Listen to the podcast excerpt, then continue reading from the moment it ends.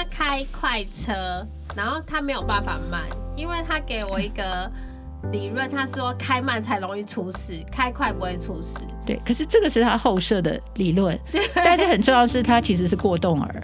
对，哦，他本来就是过动儿，他才能开得快，然后他为他开得快给一个理由。欢迎大家来到解惑谈心室，来听听我们谈心事。我是 Joanna，我是 Chrissy，以及我们的王老师。呃，大家好，我是王老师。今天呢，要来跟我们一起陪聊的是我们的好朋友 Chris。跟着这个书的脉络呢，我们来到了第七章，两种类型的冲突。然后说呢，在每一个婚姻中呢，双方都会有。呃，对彼此不同的意见、个性、癖好或价值观，就算是最幸福美满的婚姻呢，夫妻还是要应对大量的婚姻问题。那所以呢，这本书告诉我们，其实呢，婚姻的问题可以简单分成两种：一种是能化解的可解决冲突，另外一种是不能够解决的冲突。所以呢，一旦能够辨别。这两种冲突就能够拟定你们的策略，就是解决策略啦。这样，对，我觉得他这本书的那个架构啊，你看他前面就先讲了四个原则，就是原则一就是补强爱情地图，原则二是培养爱恋与爱慕，第三是呃回应而非回绝，第四个是接受另一半的意见。我觉得他这个是一个系列。然后你看到了下面呢，他在第七章他就插入这个主题，叫做两种类型的冲突。其实他就下了一个条件，就是说一个呃成功的婚姻其实有它的限制，那个限制就是你只能解决可解决的问题。嗯，那你还有一种问题叫做永久的冲突。嗯，那那种问题他就认为你不要碰。对，不要要跟他和平相处，对对对，你不要碰，你不要想要去解决。所以我觉得这个是一个很大的前提。就像我们前面说，两个人要能够有亲密的关系，两个人的前提是你必须是朋友。嗯，然后我们刚刚又谈，你是朋友的前提，必须两个人是匹配的。嗯，哦，这是前面两个人关系的前提。可是现在就就你们要解决冲突的前提，就是你要先认清。可解决的冲突跟不可解决的冲突，对，让我想到那个很有名的祷告文，嗯、让我让呃，请神给我智慧去分辨可以解决的，然后接受不能解决的。对对对，对，所以我觉得婚姻里面它有它的现实，所以 这也是一个智慧。刚刚前面讲的是两个人的关系基础，我觉得这边是讲的是你面对人生，你要有一个智慧，就是。有些问题你要跟他共处的这个智慧，那也表示是一种忍耐，一种包容。嗯，所以在婚姻里，如果你没有忍耐跟包容，你就没有办法跟这些永久问题共处。对，那就你就没有办法走下去。那这些永久问题有哪有比较具体的例子吗？他等下就会讲。Oh, OK，他说很不幸的婚姻冲突大多属于。无法就永久无法解决的那种类型，呃，确切的数据为百分之六十九的冲突都是没办法解决的。这个听起来蛮 sad，right？几乎有百分之七十，可我觉得很合理。可我觉得很合理，嗯、就是因为你就自己想啊，我都不愿意改变这么多来配合另外一个人，那为什么另外一个人他会愿意改变这么多来配合我？嗯，对。对而且，其实我觉得那样不会有点无聊吗？就是两个人都那么想，然后想什么看法都一样，嗯嗯、然后想喜欢的东西也都一样，嗯、那你就没有办法去体体验另外一种世界啊，跟生活。所以我觉得两个人虽然不一样，会起一些争执，可是，嗯，也也许也没有特别的不好。我我是这么觉得。嗯，嗯，对。其实常常我们都说，就是。我们都是会被那种自己没有的特质吸引嘛，对，啊、对不对？所以就变成说，当你喜欢上一个人的时候，你一定是欣赏他你没有的东西嘛。可是这些东西到婚姻里面就会变成这永久的问题，就是他的个性就是那样。好，或者是他的能力可能就是那个那个方向，嗯、那你确实不能够去改变。好，比如说 Joanna 以前有讲，比如说你是人际型，对不对？你就很喜欢外向的，你是很外向的，嗯、可是你你你想，如果你你想找一个有人会帮你修东西，你可能就要找一个工程师，工程师可能是内向，嗯、对对，所以你可能觉得 OK，他很棒。对，他可以解决我很多问题，嗯，可是同时你必须忍受他不喜欢跟你出去玩，对。对，所以就变成就就是一体两面，没错，嗯、对，所有的特质都是一体的两面，都是一体两面，对。对。然后研究显示呢，呃，幸福的夫妻通常会有以下几种永久的问题：第一个是太太想要孩子，可是先生说他还没有做好准备，而且不知道要等到何年何月。然后第二个是。先生想做爱的频率比太太高出许多，然后第三是先生对家事漫不经心，很少主动去做，非得太太唠叨才会做家事，可是被念 又会生气。然后第四是太太觉得先生对儿子太严厉，但先生自认为管教得当，觉得儿子必须学习做人处事的正确方式。其实你刚才这边讲的都是四个，其实都是价值观的东西。或者习惯，第一个就是对孩子的价值观，对不对？比如，如果你是从小从一个很幸福的家庭长大，你可能觉得孩子很棒。对。可是，如果你从一个比较不幸的家庭长大，就觉得孩子很痛苦。对。我不要再生孩子。哦。对。那第二个就是做爱，我觉得这个性，对不对？sex 这件事情，男生本来就是比较有兴趣。哦。那第三个就是家事，这个又是女生比较在意，男生通常不太在意。这个也跟他当然也有做做家事很好的男生，但是那个毕竟少数了啊。嗯、因为从小家呃那个在家庭的教育本来就是男生比较不接触家事。那最后一个就是管教问题，就是如果有了小孩，这里面讲的就是一种性别管教嘛，就是说先生对儿子的严厉，其实也是社会上觉得要把男性训练的比较 tough。嗯，对，那对女性的教育就比较忽略，就我说忽略，就说随随便他了，不用那么严。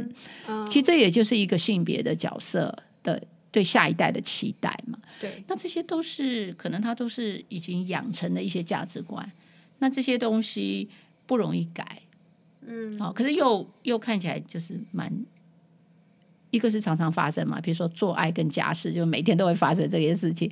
那另外就是要不要小孩，这个是。如果你有了小孩，就会有这个问题。对，管教哈，对，所以这些事情，呃，碰到这些事情，你可能不能那么认真，要想要去解决它。不过我们会通常会感觉说这些问题很重要。对，对，就是他会给你一种说啊，如果我们不现现在不生小孩，现在我们不做决定的话，那时间过了就，尤其是太太嘛，一定会觉得时间过了就就生不出来了嘛。所以就会又会很执着在这件事情上面，想要有一个答案。嗯，对，这个是又回到我们前面那本书上，就是说，如果你重要的十个问题，你要对在婚前对婚前就要问好，对对对。所以像要不要要小孩，这个其实可以从婚前去做 screen，就是你从婚前去去去去谈。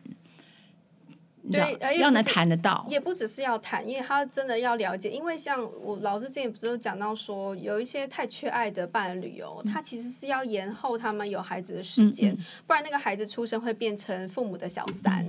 所以说，有些先生或有些太太会跟你说我要孩子，嗯、因为他觉得说，就是理论上我们就是传呃文化上就是要生小孩啊，也我也没有生不出来啊，我我也没有养不起啊。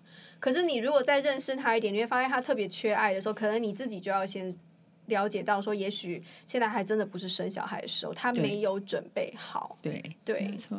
所以这个要更细致的去了解，不是只是用问而已。对对，你不一定在谈恋爱的时候可以，呃，就说确切知道他的全貌了。对，嗯，所以变成说，你真的真的碰到这个问题的时候，就会是一个不能急着解决的问题。对啊，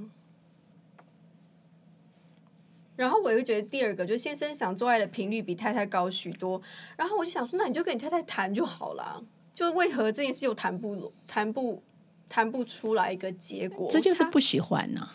他会，其实他他会变成永久问题，我真的觉得蛮蛮，就是我其实没有想过，它本来它会是一个永久问题。我觉得这会跟着女性的，譬如说呃更年期哦，那些东西有些改变，知道？就说这个是不是一个常态？它会改变，根据身体的衰弱。嗯，但是性确实是很重要的一件事哦。嗯。嗯对啊，做家事这件事情，我们之前就讲过，说其实这件事很难改啦，习惯这件事情。对对，其实有时候就是呃，在意的人多做一点，对，嗯，然后或是请外面的帮忙，对对对，只能这样，你不能逼对方改变，因为其实也不太值得。如果因为这件事影响婚姻，婚姻的话，嗯、对，这可能很多人会不能同意，就是我就是要换一个 换一个老公，因因为要做家事而换哦。很多人不是因为这种原因就离婚吗？就吵得不可开交，然后最后就给一个定义，就是说你不爱我。嗯，可是如果对方是你的 soul mate，你应该不太在意他会不会做家事吧？对，我确实是也是这么觉得，对、嗯、对。所以就是你 soul mate 那一块要撑起来，对要有，对对，对不对？对。然后管教的方式就是对啊，因为。哦，这个管教非常蛮，尤其在中国的社会，还有婆还有婆媳的对管教不同，对哦，那个就是隔代教养的不同，这个是确实是，这确实是件大事，很大对，而且是一个永久的，嗯、对。而且有些妈妈会或是爸爸会觉得说，如果这件事情没弄好的话，祸及下一代，所以说好像这件事情又很重要，我不能够。只听对方的，或者是我不能够在这件事情上妥协。对，可是反过来说，如果你因为这件事情就跟老公离婚，嗯、那你你影响小孩更大呢？你知道，你你让就说，假设小孩希望有个完整的家，对不对？对。可是你因为两个人对这个小孩的教养态度不合而分开，这个小孩会觉得很冤枉啊，哦、对不对？会好像是我的错，对，就是说。你们怎么带我，我都 OK，只要你们两个在一起啊。我我在想，如果从他的角度啦，对不对？你对我严一点，对我不严一点，其实其实只要没有虐待我，我觉得我都还可以，对不对？对。那你们不要，你们因为这样子就要离婚，那我就是罪人。对，我就觉得其实你说严重，其实没有那么严重。我我，我觉得夫妻会离婚，就是嗯。我觉得管教方式啊，当然是说不一样。可是我觉得他们是因为管教方式而离婚，是因为呃，例如说先生去哦管这小孩，然后那太太就跟他说：“哦，你你这些都没有用啊，你干嘛对他那么凶啊？然后怎样？然后这太太又对先生批评，然后造成先生心里的受伤，或是。”这个这个先生也要回回骂这个太太说，嗯、都是你宠他宠上天呐、啊，嗯、然后你你小孩子才表现不好啊，对啊，然后你让他就是这样成绩不好，或是对，其实他们两个就会变成是因为这个管教方式造成双方的口语的冲突，对，但是这口语冲突就是不能够持续到呃破坏婚姻关系了，因为我觉得。方法其实它有很多条，嗯、也有很多折冲哦，嗯、就是就是不是完全按照你，也不是完全按照他，嗯、都各有一点，嗯、对不对？嗯、比如说你要走极端不好，那可能就一点，有时候宠，有时候有时候凶，一点点。嗯，对我就觉得其实。他是很多方法，所以我觉得父母亲应该是去讨论了我们怎么折冲。对，还有去寻找一些专家的建议。嗯、对，就是多看一些书、啊，对，或或者是用、嗯、用场合做做，比如说小孩子也会知道，爸爸在就是按照爸爸的，妈妈在按照妈妈的。其实小对小孩也是好，他知道说我我世界上有很多标准，对不对？哈，其实所以不见得说要把家里就搞得一一套标准。嗯，对对对，对其实多多讨论是有帮助的。在那个地方我可以听你的，啊，这个边我可能比较在行，听我的。对对对，所以不是说一定管教上观念不同，他就必定要呃，就是把它看成很严重，然后就要破坏到婚姻关系。对对对。但是啊、呃，如果是这个小孩。当然，如果这小孩很乖，功课很好，然后什么都没问题，可能这对夫妻还没有问题。但是，一旦这小孩出现很多问题，他是不是就互相怪罪对方？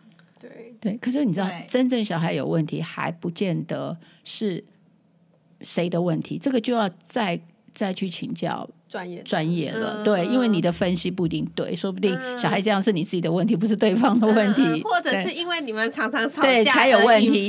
问对对对，嗯、所以这个就又不是那么简单的归类归因。对，嗯，还有什么、啊？还有什么是我们常常就是？就那种永久性、永久性问题。嗯，其实我我从后面一些例子再反推来前面，我觉得说，呃，很多的金钱观也是永久性的问题。嗯，嗯，好像是。对，还有嗯、呃，就是价值观，嗯、呃，对，价值观也算是永久性的问题。我觉得他在这边有一句话讲的很很有趣，就是说，其实你。呃，你不管选择什么样子的伴侣，你选择他了，哎，那你在哪边？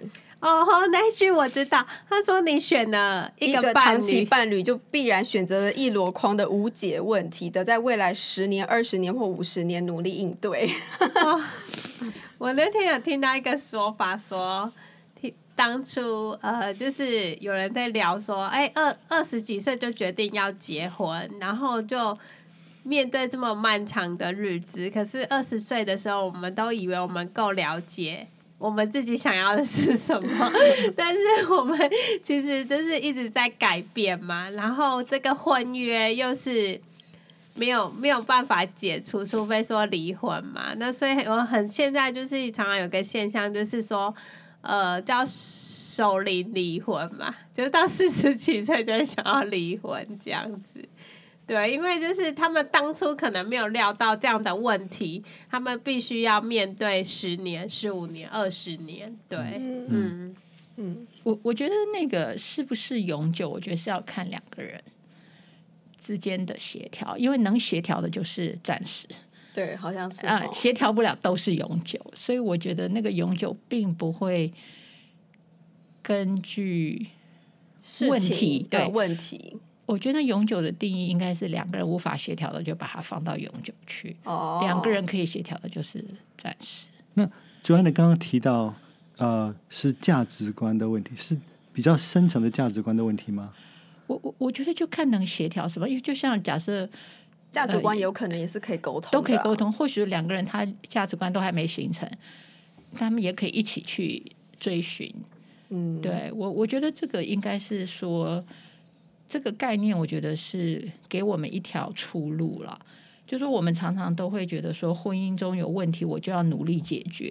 但是，我觉得他这边其实就先下了一个，呃，就是说，我觉得他就下了一个，就是分水岭，就是说，那个前提不是婚姻有问题，你就要努力解决，而是你要先分辨哪些问题你要解决，哪些问题是无法解决。而不是什么问题都要解决。嗯，我觉得这个起点是很特别的。这本书对，很理性的，而且我觉得对，而且我觉得也比较合理。对对对对，也比较合理。我觉得很多时候婚姻里面是因为呃，就是我们都去努力解决那不能解决的问题，然后最后就是不能解决。嗯，对。嗯，是什么样的问题可以不用解决？我我觉得我们来看那个第一百五十三页，然后它有。两个例子哦，就是嗯，都是跟哦，都是跟丈夫开车过快有关。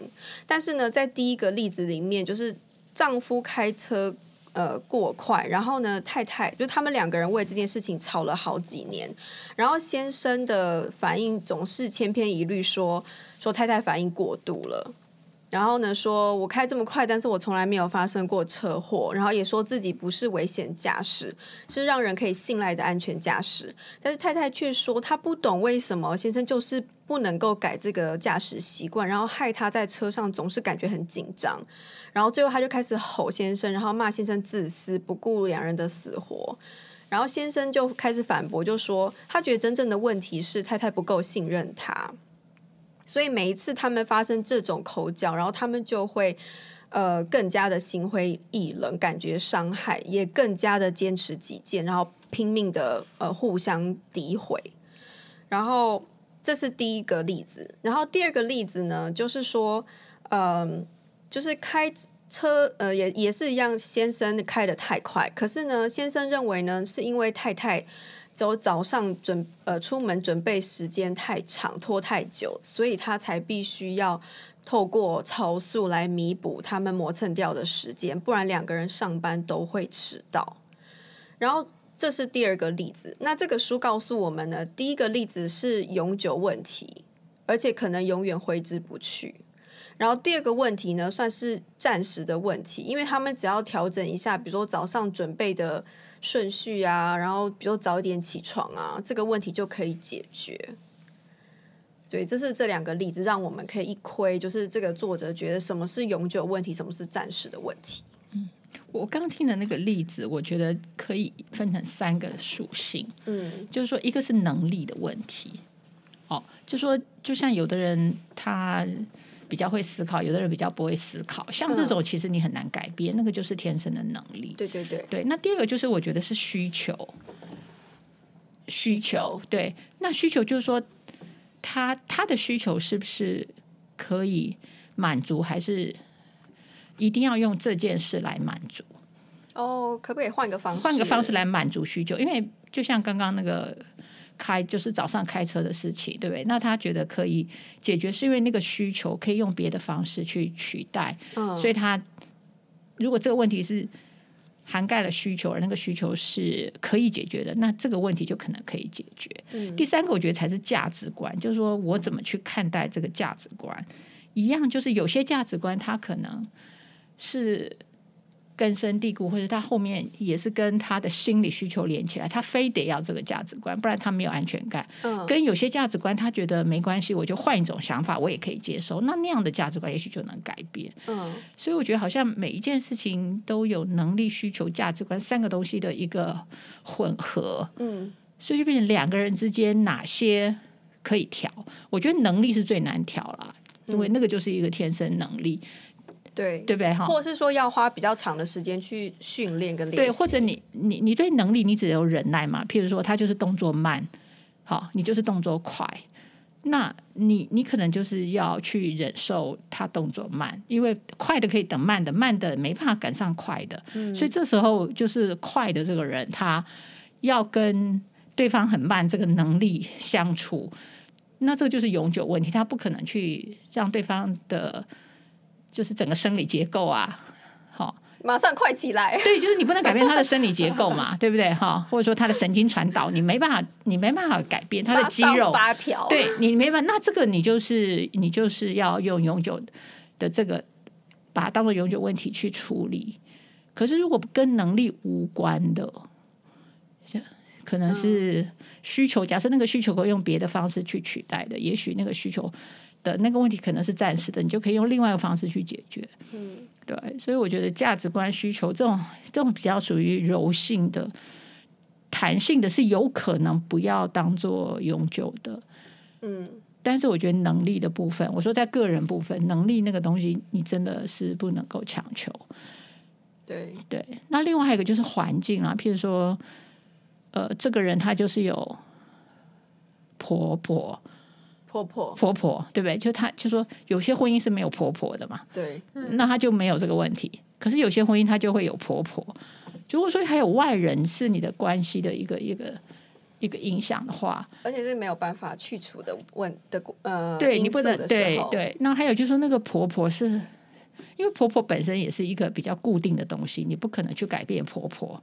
对，对不对？婆婆第一个年纪一定比你大，嗯、第二个她还有带着她非常多的期待，还有很多，所以你你你你跟她的关系是不足以让你去改变她的，甚至她的儿子都不能改变她。对，那我觉得像这种婆媳问题就是一种永久的，你你只能用把它当成永久问题去去处理。事实上，这边讲的永久问题就是不处理的问，就是不要不要处理，对，是要用避开，避开是要用避开，或者是用。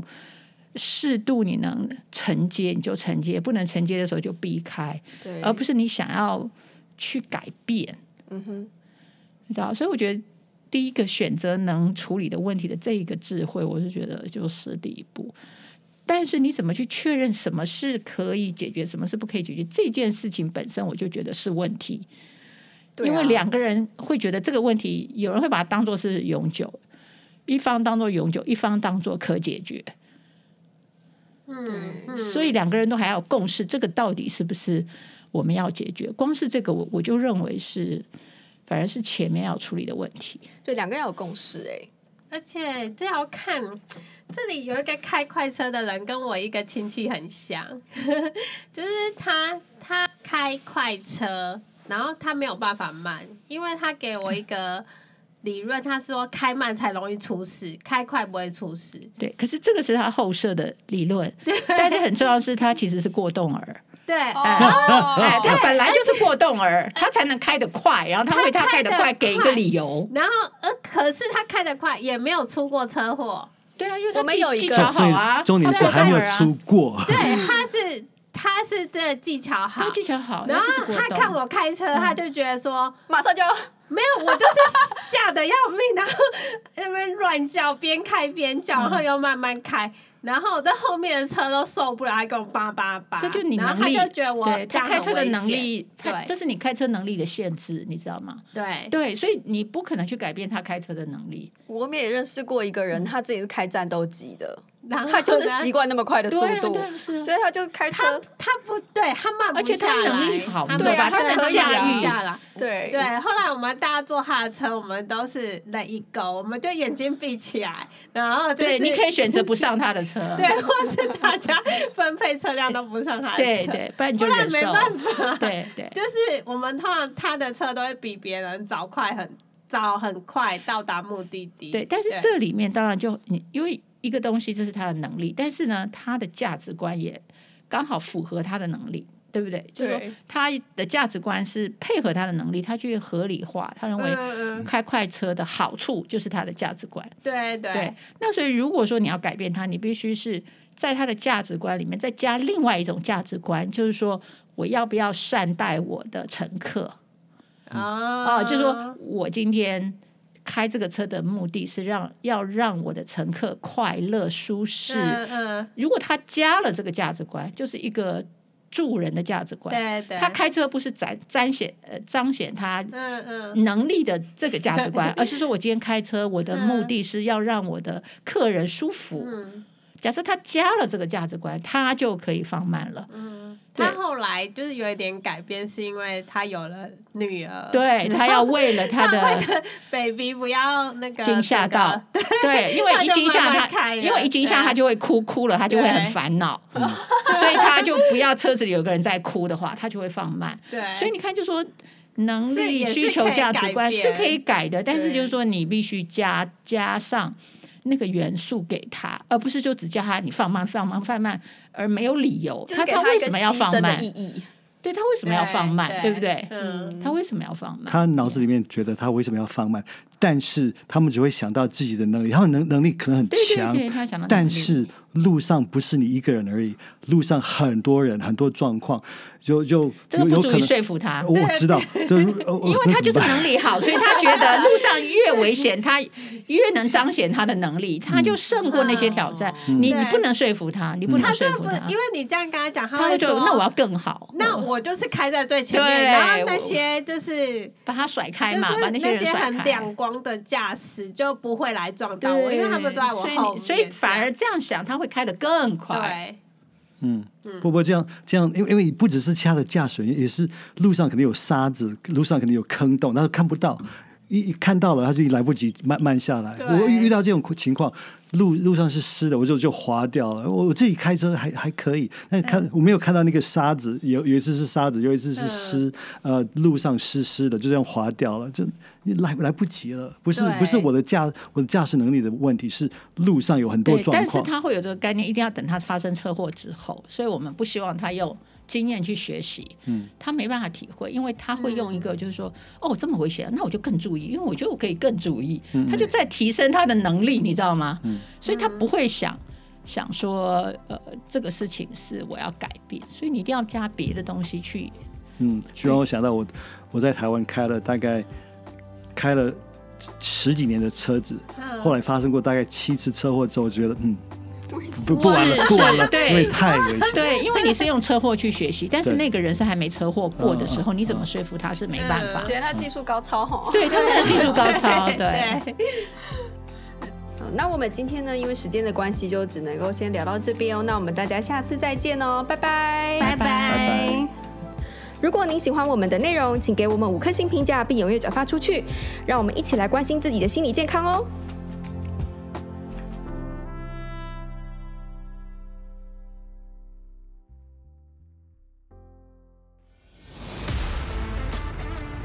In our next podcast，看起来这个太太是让先生烦恼的原因之一嘛？那 对对对对，那那可是这个先，如果这个太太又不准这个先生讲他对他的意见，那这个先生将来，然后这个太太又叫叫他不要生闷气。哦，这样，那这个先生只有一条路嘛，就是跟外面的人讲我太太有多糟嘛，哦，这样累积就会出事，就会出事，对。嗯